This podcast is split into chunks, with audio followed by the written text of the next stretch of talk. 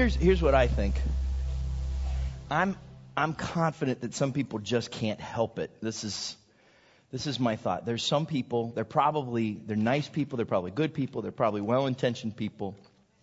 But in spite of all of that, there are just some people that every time they open their mouth, something offensive comes out of it. Do you know anybody like that?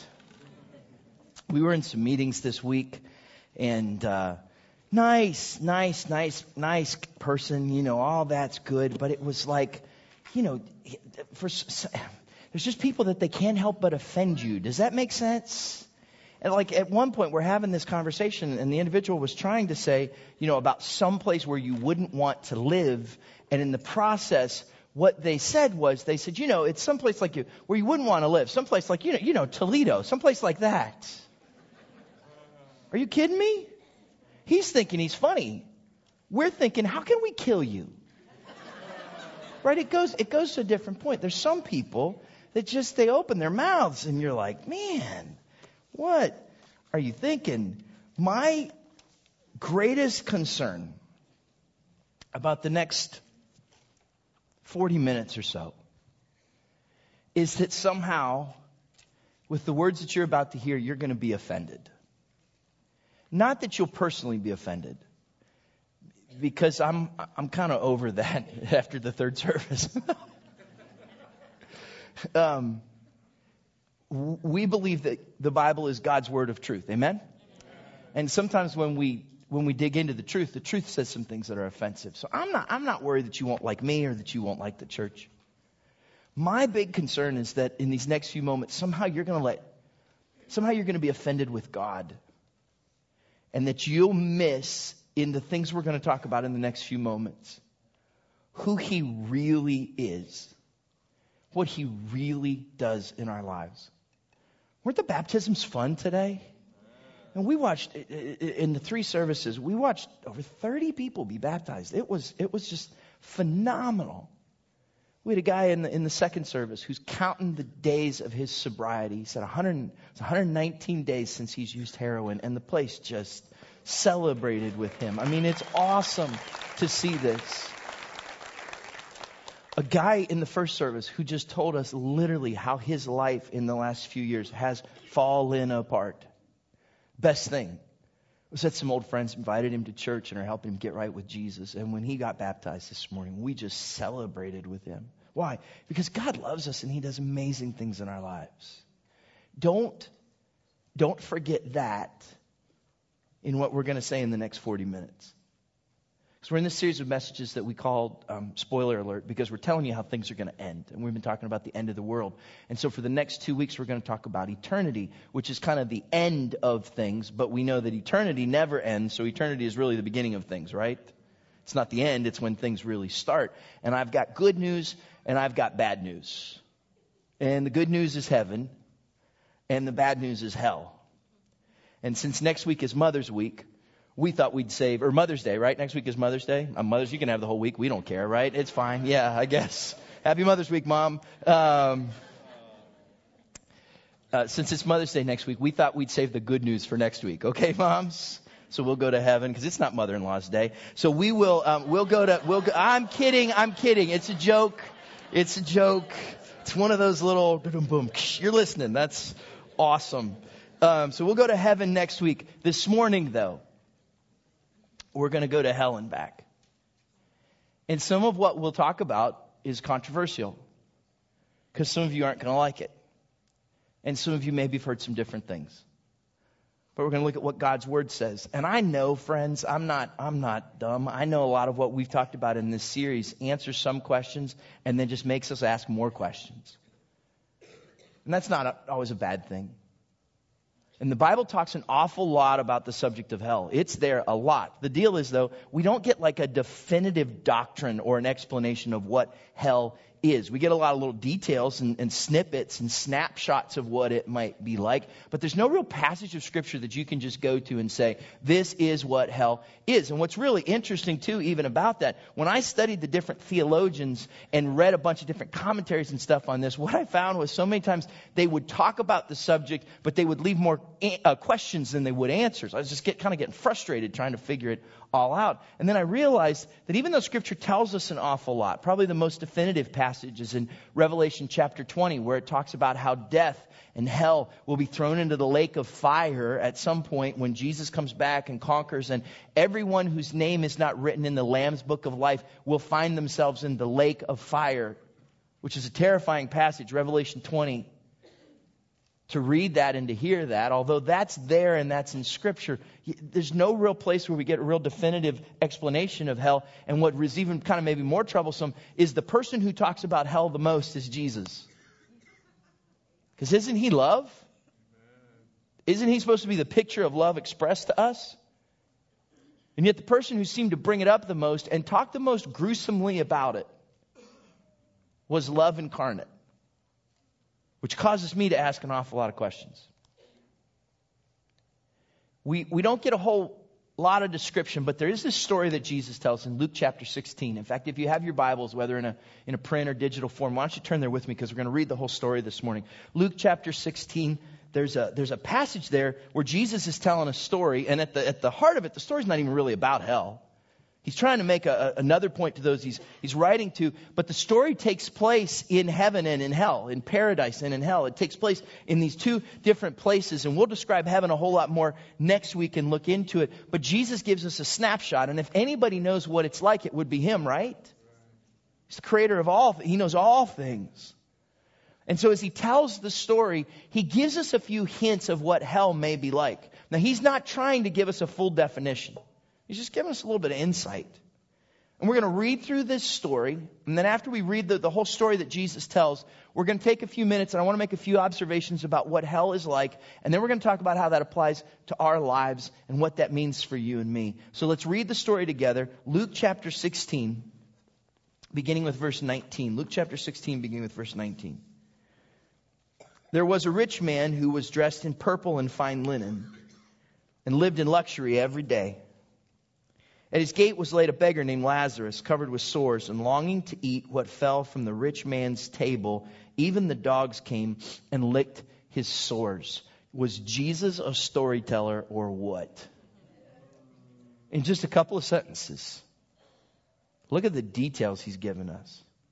There's a rich man dressed in purple, fine linen right? He had it all. The reason that this was important was he was not just a rich man, he was filthy rich because he was dressed in purple. Purple was a sign of richness, it was a sign of wealth, it was a sign of royalty. And the reason being that if you were going to dye something purple, you had to have this dye that came from this um, shellfish at that time, which was not cheap and was not easy to get. So anything that was purple did not mean you lived in Maumee, it meant you were royalty, right? Because Maumee, purple's color, you guys knew that, right?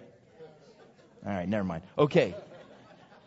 It was, it was of great value. And then he talks about Lazarus. Lazarus was a beggar.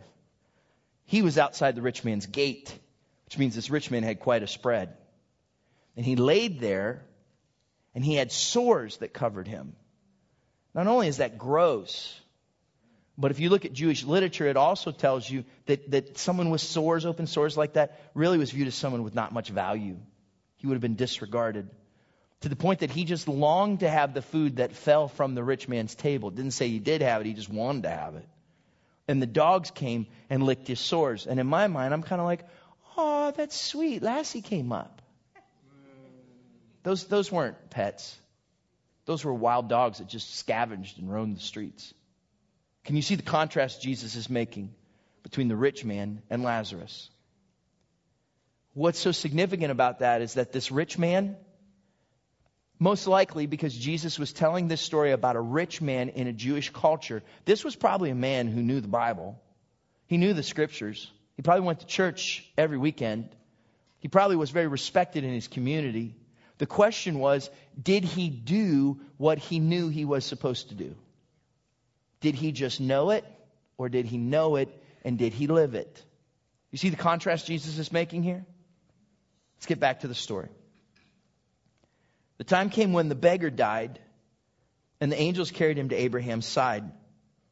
The rich man also died and was buried in Hades. Hades is a Greek word for hell, where he was in torment. He looked up and saw Abraham far away with Lazarus by his side. So he called to him, Father Abraham, have pity on me and send Lazarus to dip the tip of his finger in water and cool my tongue, because I'm in agony in this fire. But Abraham replied, Son, do you notice even the tenderness that Abraham had with this guy and why Abraham? Because Abraham was kind of the, the father of Judaism. He was the George Washington of the Jewish faith, right? So Jesus uses him as the spokesman in this passage. But Abraham replied, Son, remember that in your lifetime you received your good things, while Lazarus received bad things. But now he is comforted here, and you are in agony. Do you see the difference there? Hey, rich man, you could have done something for Lazarus in your life. You knew what you should have done. Did he do it? Did, did he do it? Apparently not. He knew what he should have done, but he didn't. And so Abraham points out this, this eternal um, turnaround, how the tables have been turned here.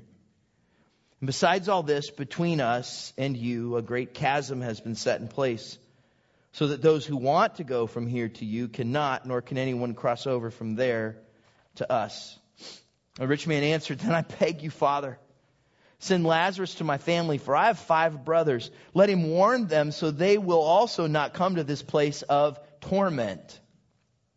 Abraham replied, They have Moses and the prophets. Let them listen to them. No, Father Abraham, he said, if, if someone from the dead goes to them, they will repent. And he said to him, if they do not listen to Moses and the prophets, and Moses and the prophets means the scriptures, if they don't listen to the scriptures, they will not be convinced even if someone rises from the dead. End of Jesus' story. Now, Jesus is making some interesting points here, but we learned some really key things about hell in this passage. Let me give you three of them. Number one, and this may be critically important for you, maybe, maybe, maybe the most important thing you can start with today. Number one, hell is real because we live in a world and culture that uses that word so flippantly, right? Because if we're looking for just some word to fill in because we're not sure what to say, we put that word there. If we're excited, we can use the word hell. If we're angry, we can use the word hell. We use it as an exclamation. We use it as an expletive. We use it to describe things we don't know how else to describe. It's, it's so prevalent in the language of our culture. And yet we do all that and forget that it's really a place. And that it's a place we need to think about. Scripture talks about it a lot. I, I, remember kind of being a kid in church, when I was a little kid in church, and if the preacher ever used the word hell, you'd look over at your junior high buddy and you'd be like, he swore, right? But that's not what we're doing today. This isn't junior high stuff. Hell is real. As we've gone through this series, we've talked about the rapture, we've talked about the judgment seat of Christ. Last week we talked about the tribulation. And I know that a lot of this has raised for some of you questions on top of the answers that we've been looking at. And one of the questions I've been asked several times is, okay, but, but before Jesus comes back, what happens if I die? Where do I go when I die? Because there's a lot of different questions that people ask about that. What happens at that point? Because we talked about it with the rapture that the dead in Christ will rise first. So there's bodies in the ground that are going to come up out of the ground and meet Jesus in the air. So what happened in that in between time? What happens when we die? And that's a really, really good question. And there's several different thoughts. Sometimes people talk about what, what is sometimes referred to as like soul sleep. Or maybe when you die, then your soul, even though your body's in the ground, your soul kind of goes to sleep and you're just kind of chilling until Jesus shows up, right? But that's not, a, there's not a biblical expression of that. That's not a biblical idea. The other thing that maybe some of you have heard or been taught along the way is the idea of purgatory. That there's, there's some place that's kind of this in between when you die and then when you find yourself in heaven. And it has this concept, and there's, maybe you come from a religious tradition that teaches that. It has this concept kind of of waiting. And while you're waiting, you're kind of paying the price for the things you did here. You're kind of making things right kind of this, this idea of I'm going to I'm going to take care of some things and then I'll have made my way right so that I can get into heaven. But that's not a biblical idea either. In fact, nowhere in the New Testament is there any expression of a place like purgatory. And when people try to make it fit, it just it doesn't make sense. It doesn't follow good biblical principles of interpretation. There's no idea of a place called purgatory. In fact, the truth is this: in the book of Ephesians, Paul says just the opposite. He says it's not by works of righteousness that I have done that I am saved, but according to His mercy, according to His grace, according to His unmerited favor to me that I have been saved. Not just in this life, but in the life to come. There's nowhere that it talks about. There's this little rest area between death and Jesus, right? So what does Scripture teach us? Scripture teaches us this. You're either here or you're there. It's, it's one or the other. Here, here's what Paul says. Listen to his language. Philippians chapter 1, verse 22. For to me, to live is Christ, and to die is gain. If I'm to go on living in the body, this will mean fruitful labor for me. Yet what shall I choose? I do not know. I'm torn between the two. I desire to depart and be with Christ, which is better by far. Do you see what he said there? He doesn't talk about a gap. He says, I'm either here or I'm there. I'm either in this body or I'm with Jesus. Look at what else he goes on to say. 2 Corinthians chapter 5 verse 8. We are confident, I say, and would prefer to be away from the body and at home with the Lord. Now, next week, we'll, we'll talk more about heaven and eternity and what all that looks like and the kind of the timeline and all of that. We'll dig into that a little bit more. But here's, here's just the bottom line Scripture says that after we die, we go to our place of eternal destiny. And for those who are followers of Jesus Christ, it's in the presence of Jesus. You are with Him. But the rich man that we just talked about, what happened to him? He died, he was buried, and he opened his eyes in hell. He found himself there. That's what this story tells us. When you die, you find yourself in the place of your eternal destiny. So, what is hell? Well, describe it a little bit more in a moment. Let me give you kind of just a, a, brief definition of the topic. Hell is a place prepared for the devil and his angels that will be the eternal home of the unrighteous. It is a place of darkness, eternal fire, and the absence of the presence of God. Let me read that for you again. Hell is a place prepared for the devil and his angels. Did he get that? Did God create hell for you? No, it was created as a place for the devil and his angels who rebelled against him, not as like some resort for northerners so they could warm up, right? It's critical for us to understand that. But because of sin, hell is a place prepared for the devil and his angels that will be the eternal home of the unrighteous. It is a place of darkness, eternal fire, and the absence of the presence of God. Here's some scripture to help back that up. Matthew chapter 25 verse 41. Then he will say to those on his left, this is Jesus talking, Depart from me, you who are cursed, into the eternal fire prepared for the devil and his angels. And in the next few moments, we're going we're going to talk about this some more. I want to give you some more ideas to help you understand just what hell is really like. But before we get there, I want to, I want to talk about a couple of things that are critically important for you to understand because you're going to hear these things about hell, and these are some things that just aren't true. Because there's a couple of, of places where in our, in our day and in, in our culture in particular, and even in, even in the church world, even among Christians, sometimes you'll hear people talk about these things regarding hell. And they're not biblical ideas. They're ideas that sound good to us, maybe. They're ideas that we might wish were true, but they're not true because they're not biblical. One of them is something that's called universalism. It's called universalism. And the idea behind universalism is, is kind of this, this really, um, it, it's, it's kind of nice. It's a pleasing idea that says everybody gets a second chance. Here's a, here's a definition. Universalism is the teaching that all human beings, angels, and Satan himself will eventually be saved and enjoy God's love, presence, and blessing forever. So you, you get that there? Universalism says that all human beings, angels and Satan himself will eventually be saved and enjoy God's love, presence, and blessing forever. Excuse me, I didn't want to blow it. Um, this is really important for us to talk about because a lot of people like to say, look, Everybody gets a second chance. It's all going to work out okay for everybody in the end. Even if you lived a bad life here, someday you're going to get a chance. Yeah, you might have to be punished a little bit, but it's all going to turn out okay. So don't you worry about it. We're all winners. Everybody goes home with a trophy. You're all going to get a second chance. But that's not what scripture says. The Bible doesn't say that. In fact, the Bible says this very clearly. Hebrews chapter 9 verse 27. Just as people are destined to die once and after that to face judgment. You live, you die, you face judgment. That's the end of the story. Scripture doesn't promise that you're just going to get this second chance. It's nice for us to say that. It's nice for us to go, look, love wins in the end. Everything's going to work out okay. Everybody's going to be a winner. But that's not what Scripture says.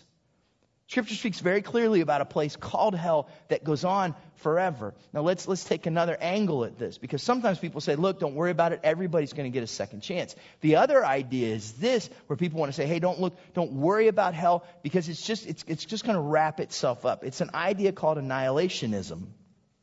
Annihilationism.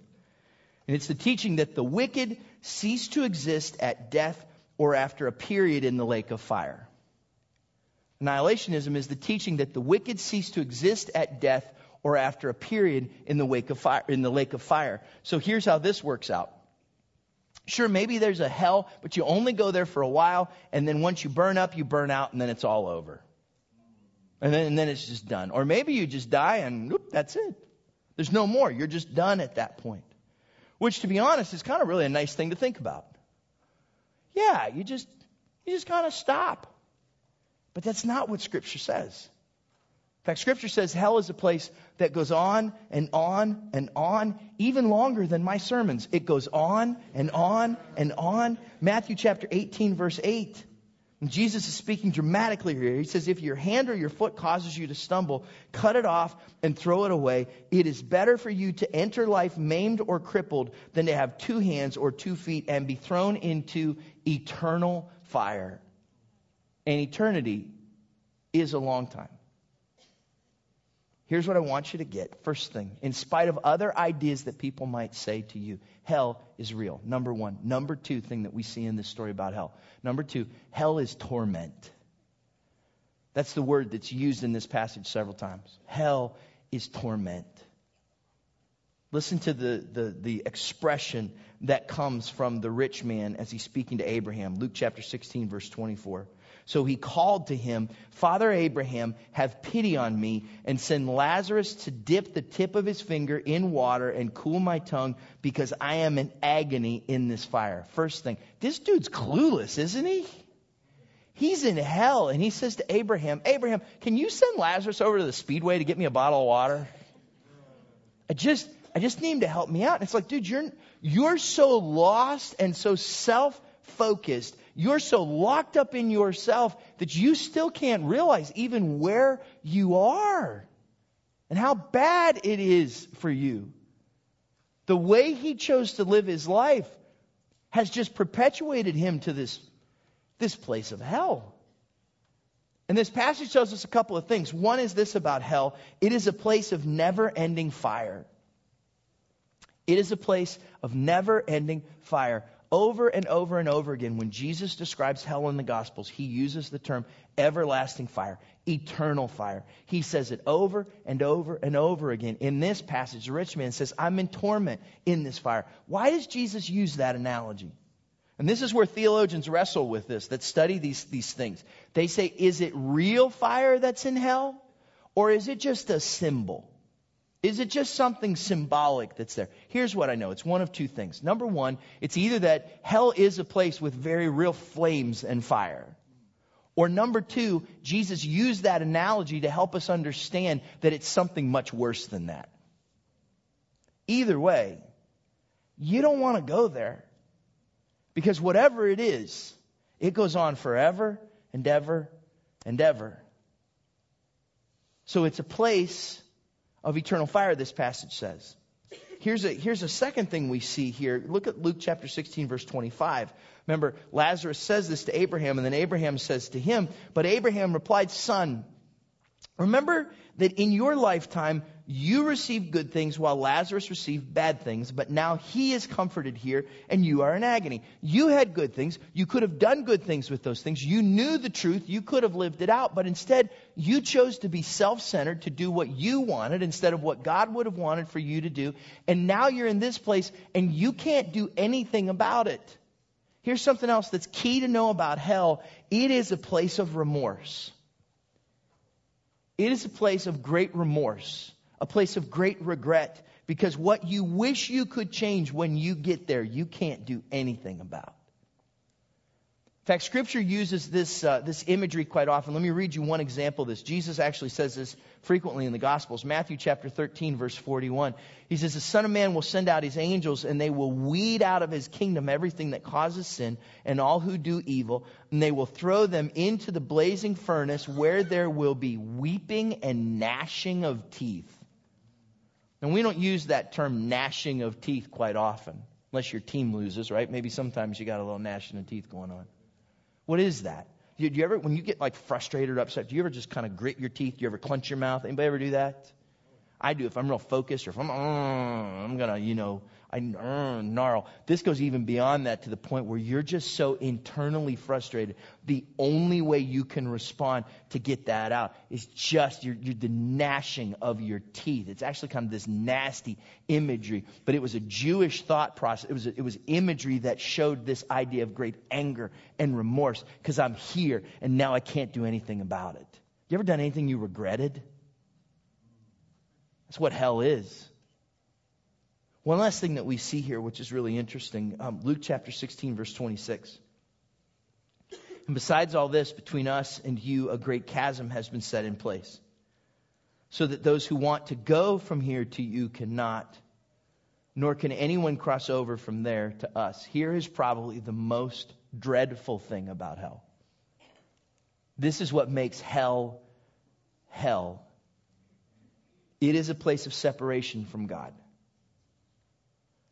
Hell is a place of separation from God. His presence isn't there. His grace isn't there. His love isn't there. His protection isn't there. His peace isn't there. His mercy isn't there. And the reason we don't know how bad that is, is because even how much we may have run from Him, we've never been far from it. But when it's gone, C.S. Lewis, in his book, The Problem of Pain, writes a chapter on the subject of hell. It's brilliant, and he talks there about the objections that people raise to hell. And one of the things that he brings up in the process is he, he asks the question, he says, Those of you who object to hell, what do you want God to do? What is it that you really want for him to do? And his last question that he asks is this Do you want God to just leave these people alone? His conclusion, alas, that is exactly what hell is when God says, okay, I'll, I'll leave you alone. You'll get what you want.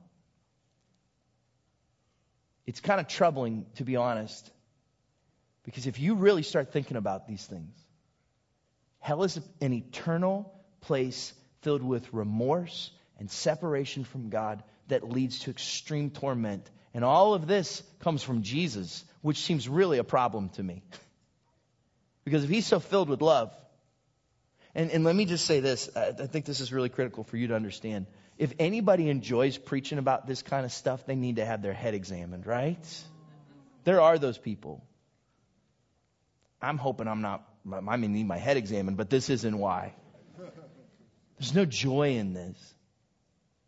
Nobody wants to talk about these things because it's, it's troubling in this whole process some of you, you're, you're going, where do, where, do I, where do I find out more? How do I understand more about this? There is a great book called Erasing Hell. Um, just like a, what you do on a chalkboard, you, Erasing Hell. It's by Francis Chan.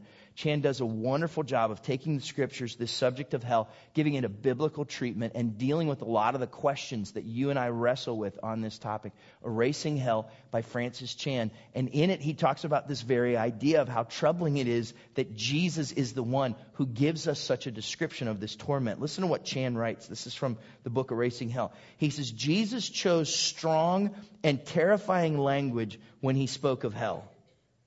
I believe he chose to speak this way because he loves us and wanted to warn us. So let's not miss the point. He spoke of hell as a horrifying place, characterized by suffering, fire, darkness, and lamentation. I believe his intention was to stir a fear in us that would cause us to take hell seriously and avoid it at all costs. Chan goes on to say, I was a bit surprised at how many harsh statements Jesus made about hell probably caught me off guard because I'm so used to people emphasizing his words of blessing, not his words of warning. Some of his words may have shocked you, but I would like you to consider the following thoughts, to which he goes on to say, We are bound by the words of the Creator, the one who will do what is right, the one who invented justice and knows perfectly what the unbeliever deserves. God has never asked us to figure out his justice or to see if his way of doing things is morally right. He has only asked us to embrace his word and bow the knee, to tremble at his word. And here's Chan's conclusion. Francis Chan says, Don't get so lost in deciphering that you forget to tremble. Don't get so lost in deciphering that you forget to tremble. Because here's the deal I did. This week I got so lost in trying to figure out what is hell? What is it all about? How do I express it? I got so frustrated with that because I couldn't figure it out. And here's the deal. Jesus didn't go to great lengths to help us do that. His point was not for us to understand it all so that we could read his words and go, I know everything's going to happen in hell. That wasn't his point. The reason he talked about hell was this. He wanted to say, I don't want you to go there. I want you to know how terrible it is. I want you to know how bad it is. I want you to know that it's a place of torment. So just steer clear of it. Stay away from it. Understand it is not the place you want to be. This, this is the whole point of why Jesus ever even talks about it. Stay out, he says. Which leads us to this next thought. Number one, hell's real. Number two, hell is torment. Number three, and some of you aren't going to, you'll push, but you're not going to like this. Number three, hell is a choice. Hell is a choice. So the rich man goes, Abraham, um, um, look, if I'm stuck here, then you do this. Can you send Lazarus back to my brothers? I got five brothers. They're clueless. And they're on the highway to hell just like I was. Can you send somebody back to my brothers and let them know that they don't have to come here? And Abraham says, they got the scriptures. They got Moses. They got the prophets. They got everything they need to know. If they'll just do what they know they need to do, they'll be okay. And he says, but wait, just, just, just give Lazarus a hall pass. Let him go back. Let him show up because if somebody comes back from the dead, then maybe they'll believe. Who told this story? Do you remember who told the story? Jesus, right? Who came back from the dead? Isn't that ironic? And how many people reject the words of one who came back from the dead and reject his truth? And they'll find themselves in this very same place. It's, it's a choice. You choose this. Which is hard for us to kind of wrap our little brains around, just to be quite honest with this. The rich man had ignored the truth, and so would his brothers, and so do so many of us. So let's go back to the beginning. When, when God created the world, it was perfect. True or false? True, it was perfect. And then what happened? Sin came in. The devil showed up as a serpent. The story tells us in Genesis, tempted Adam and Eve. Thanks a lot, guys. They took a bite of the forbidden fruit. And we've been on this slow slide of sin ever since, right? So much so that at that point, from that point on, all of humanity was doing what? They were making this slow slide towards hell. You ever driven, maybe even like out in the country, and you see this barn that's over kind of off to the side that's been abandoned, nobody's done anything with it for years? What happens to it? It begins to what? Deteriorate, fall apart. It's just, it's just, it rots, right? It, it's gone. That's what sin has done to humanity. And from the very beginning, when that happened, when sin came in, it, it made a difference and it has put all of us on this slow slide towards hell, and you've chosen it. You've been a part of it too. You ever, you ever been in a restaurant and you kind of open up the menu and you start looking at it, you're like, huh, what am I going to get? I'm hungry. What am I going to get eat? And you, you look down and you're like, maybe I'll get the chicken strips because the chicken strips are always safe, right? You're like, maybe that's what I'll do. Because it's always, you're always, but then you look up and you see something up in the corner of the menu and you're like, but maybe I'll get that. Maybe I'll try that. Have you ever ordered something against your better judgment? Like as soon as you order it, you're like, I don't know if I should have done that. And I've got a buddy, every time they go out to eat, he looks at the server and he's like, What would you get? And, and they'll be like, oh, I'll get this. And he's like, That's what I'll get. There's something wrong with him. He gets it, he eats it, he loves it. I don't know. He just, I don't know if he's adventurous or he has no taste buds. I don't know what it is. Me, I'm playing it safe. If I know I like something, that's, that's what I'm getting. But every so often I went, I'm, I'm going to try that. And then they bring the plate and I'm like, that was the worst mistake of my life. I regret it now. I know I'm going to regret it in an hour.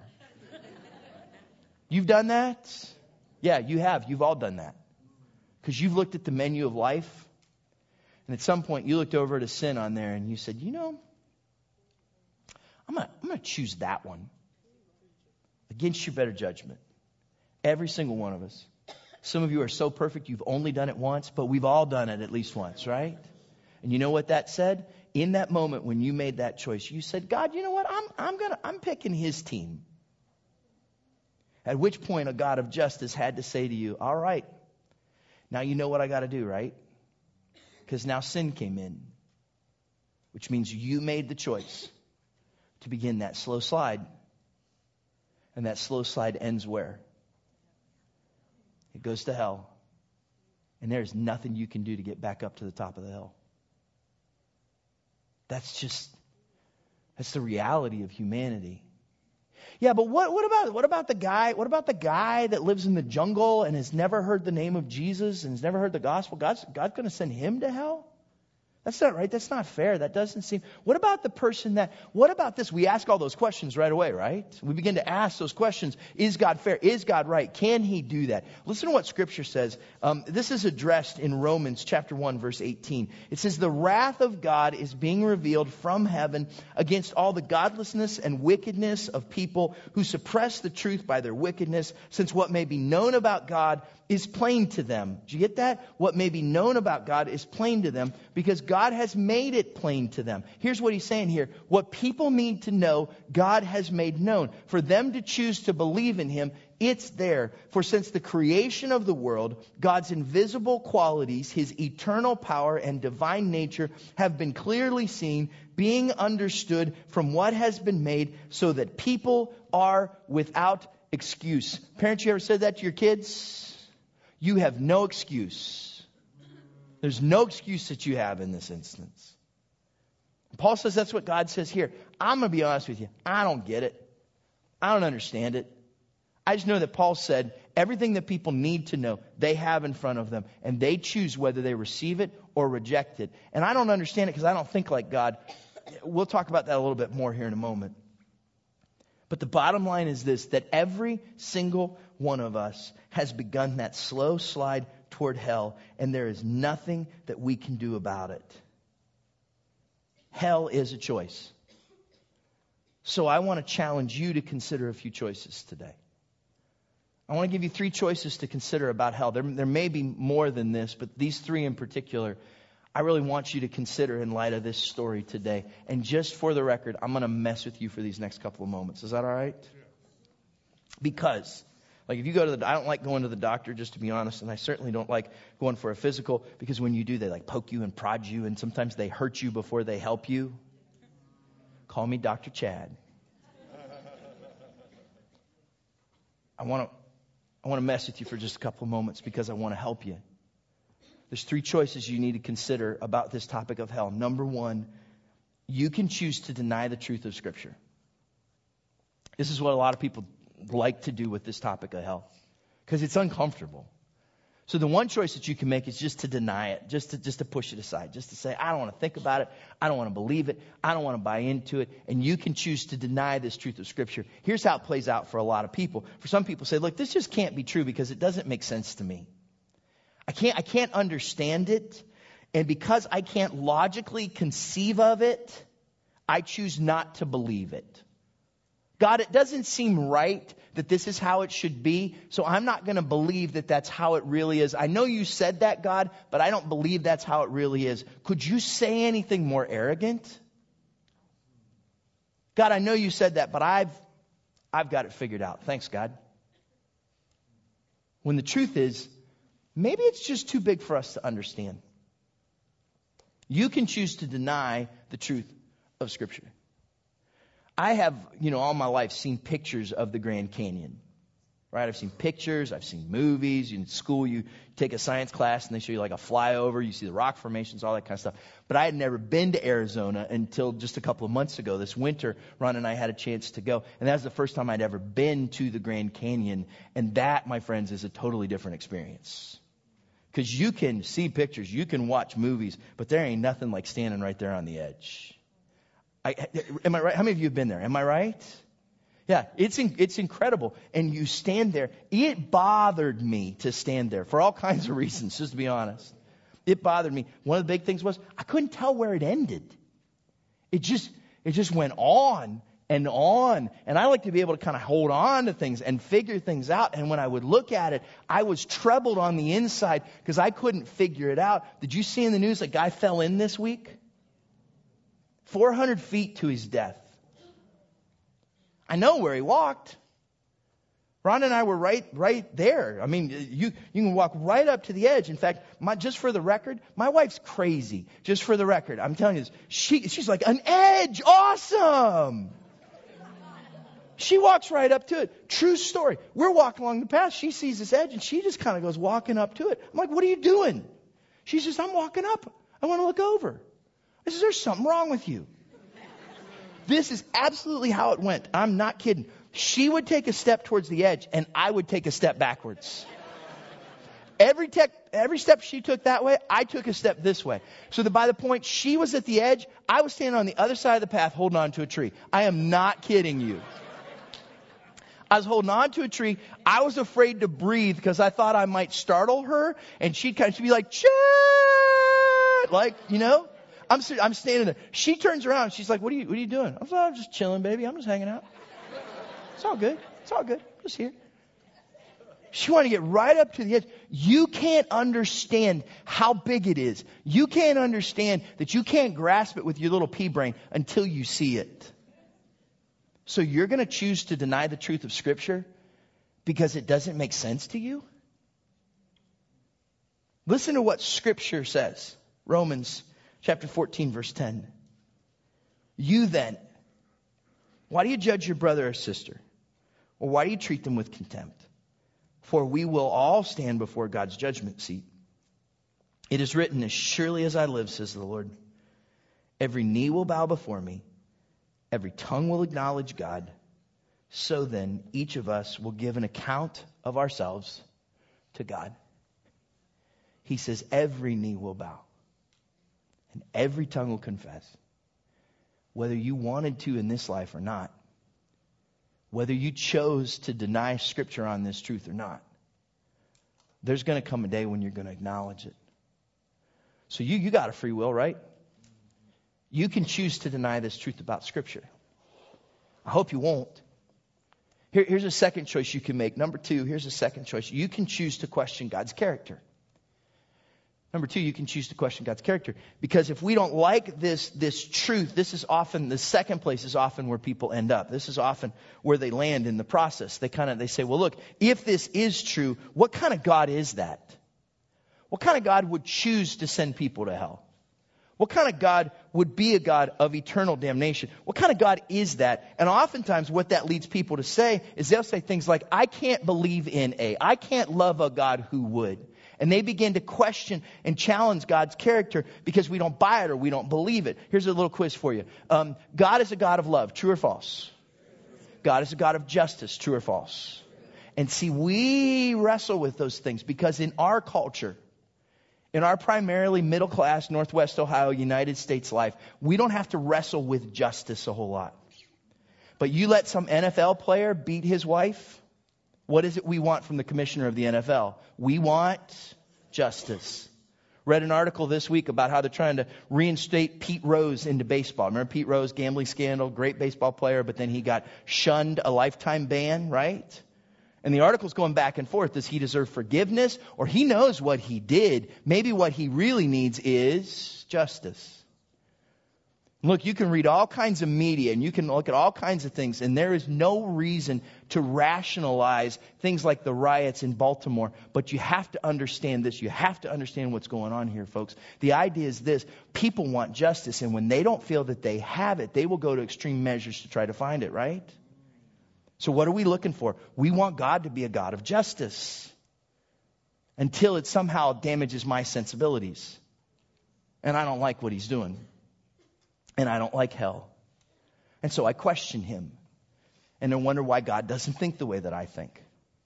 Let me tell you why God doesn't think the way that you think. Isaiah chapter 55, verse 8.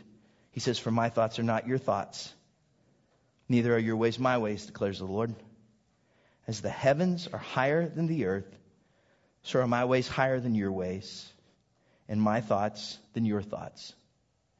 In fact, Paul takes this another step forward when he's even talking about this idea of judgment and how God can choose to do whatever he wants to do in people's lives. And people are like, I don't get that. I don't like it. I don't like a God who has that kind of character. And here's what Paul says. Look at this. Romans chapter 9, verse 19. One of you will say to me, then why does God still blame us? For who's able to resist his will? But who are you, a human being, to talk back to God? Shall what is formed say to the one who formed it, Why did you make me like this?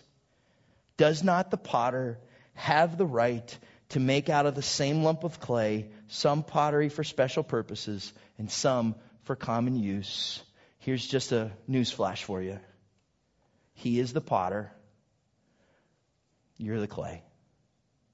And the potter can do whatever he chooses to do. And he takes that thing and he shapes it and he molds it and he makes out of it whatever he wants to make out of it. And that clay, if you've ever worked with it, does not talk back to you, does it? You pull it and you shape it and you mold it and you do what you do with it. And does the clay ever say, hey, by the way, on the way down the next time, could you think about making me into something beautiful? I really don't want to be an ashtray. Does the clay say that? Not at all. The clay doesn't talk back to the potter. And Paul says, then who are we to talk back to God and to question his character? Because his thoughts aren't like our thoughts, his ways aren't our ways. But we wrestle with that and we're challenged with that. And we make statements like, I could never love a God who, what? You could never love a God who disagrees with you? You never love a God who sees things differently than you see them? Here's the deal, friends God's perfect. Everything He does is right. And you're a fool to think otherwise. And we've just got to realize that naturally we will never fully understand and comprehend everything about him and who he is. At some point, like Abraham did in Genesis chapter 18, verse 25, we just have to settle in on this truth. Will not the judge of all the earth do right? Because he's the potter and we're the clay. So you can choose to deny this truth of hell in Scripture. If that's your choice, you can make it. I hope you won't. Some of you wrestle with it because you don't like the God who would do that. And you could choose to question the character of God. But let me give you one more option. I brought out the lump of clay because I knew about this point in the sermon I would have to wake you back up. That was, uh, that was the motivation. But I almost didn't use it because when I, when I took it out of the, the package and was using it at home, I realized how messy it would make my hands. And then I knew there was a little bit more of the sermon. I didn't know what to do. And when I said this in first service, there's a lady right down there. She pointed at the baptistry and went, you just go over and do a little wash and third service wouldn't have to know, you know, that kind of thing.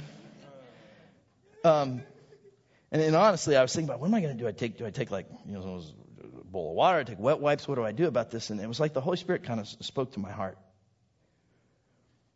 and said,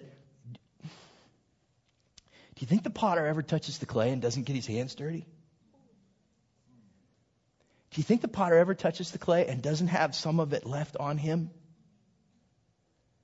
See, when we talk about a God who sends people to hell, we make him so cold and heartless, as if he doesn't care. His hands are all over your life, and the truth is, your life is all over his hands. You're in his heart. He's not some cold, heartless God who sends people to hell. And I think we need to stop saying that. Because you're on this slow slide towards hell. God's not some cold, lifeless God, heartless God who sends people to hell. He's a loving God who did everything he could to snatch people out of it. And that's the truth of Scripture. So you can choose to deny or you can choose to question his character, but I challenge you with number three. You can choose to believe in a God of love. Because he didn't just get his hands dirty, he got nails through his hands. For God so loved the world that he gave his only begotten Son, that whosoever believes in him should not perish, but have everlasting, not death, not fire, but everlasting life. And so the God who gets his hands dirty sent his only Son to die for you, not because he can't wait to send people to hell, but because he'll do anything he can to snatch you out of it. That's the most important thing that you can know and hear today. You get home from church and, and I'm sitting on your porch. That'd freak some of you out, wouldn't it? That'd be, um, you get home from church and I'm sitting on your porch. And I say, hey, while I was waiting for you to get home, somebody, uh, somebody rolled up here with a bill for you to pay. And I paid it for you you'd be grateful. But how grateful would you be? Well, it would demand, it would be determined by how much I spent. If it was the mailman and it was just a stamp that was needed because there's postage due and I gave him 50 cents, you'd be like, oh, thanks, man, high five. And that's cool because it was probably just another bill, right? You know, it's not a big deal. If it was your electric bill and another 50, 100 bucks, whatever, and I paid that for you, you'd be grateful that, thanks, man, you didn't have to do that. That's cool. If it was the IRS that showed up and realizes you ain't paid your taxes in 10 years, and they're not just here for your money, they're here to take you away to a very special little room where you'll stay for a long time. And I said, no, no, no, I don't want them to go to jail. Here, I'll pay that for them.